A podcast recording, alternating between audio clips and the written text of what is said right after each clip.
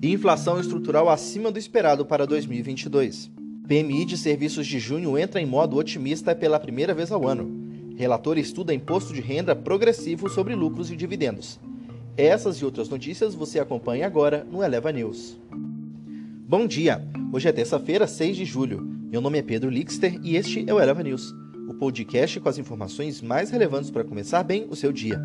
Inflação estrutural será acima de 4% em 2022, aponta estudo. A despeito da mais recente projeção do Boletim Focus de que o índice de preços ao consumidor amplo, o IPCA, fique em 3,77 em 2022, bem abaixo dos mais de 6% estimados para 2021, com a mediana do mercado. Estudo aponta que a chamada persistência da informação deve impedir que o índice fique abaixo de 4% no próximo ano. Com base em modelos econométricos, o trabalho estima que o índice estrutural brasileiro seja de 4,3% no ano que vem. PMI de serviços em junho entra no modo otimista pela primeira vez no ano. O relaxamento de revisão relacionada à pandemia e o avanço do ritmo de vacinação elevaram a demanda de serviços no Brasil em junho, segundo dados divulgados ontem pela consultoria IHS Market. O índice de gerentes de compra, PMA na sigla em inglês, o setor aumentou de 48,3 em maio para 53,9 no mês passado. Relator estuda imposto de renda progressivo sobre lucros e dividendos relator da reforma do imposto de renda, o deputado Celso Sabino, do PSDB do Pará, afirmou a parlamentares que estuda tornar progressiva a taxa sobre a distribuição de lucros e dividendos das empresas, com uma tabela por faixas de moldes do que ocorreu com o imposto de renda das pessoas físicas. A proposta do governo prevê a cobrança de uma alíquota única de 20%.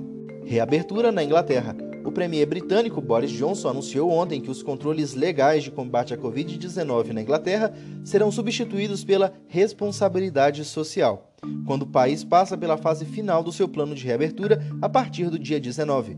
O governo deve revogar leis que obriguem o uso de máscara em grande parte dos ambientes e distanciamento social. Os usuários de ônibus, metrô e táxi, porém, devem continuar utilizando máscara.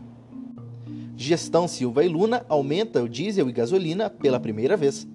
Ao anunciar um reajuste de 6,3% para a gasolina e 3,7% para o diesel, válido a partir de hoje nas refinarias, a Petrobras aumenta pela primeira vez os preços dos dois pacotes durante a gestão Joaquim Silva e Luna. Com a alta, o general acena positivamente aos investidores, que viram com desconfiança a troca recente no comando da estatal, por intervenção de Jair Bolsonaro. O aumento, porém, ainda é insuficiente para eliminar o desconto praticado pela petroleira em relação ao mercado internacional, no momento em que o petróleo atinge os maiores níveis desde outubro de 2018. Estas foram as notícias de hoje. Acompanhe e leva pelas redes sociais. Até amanhã.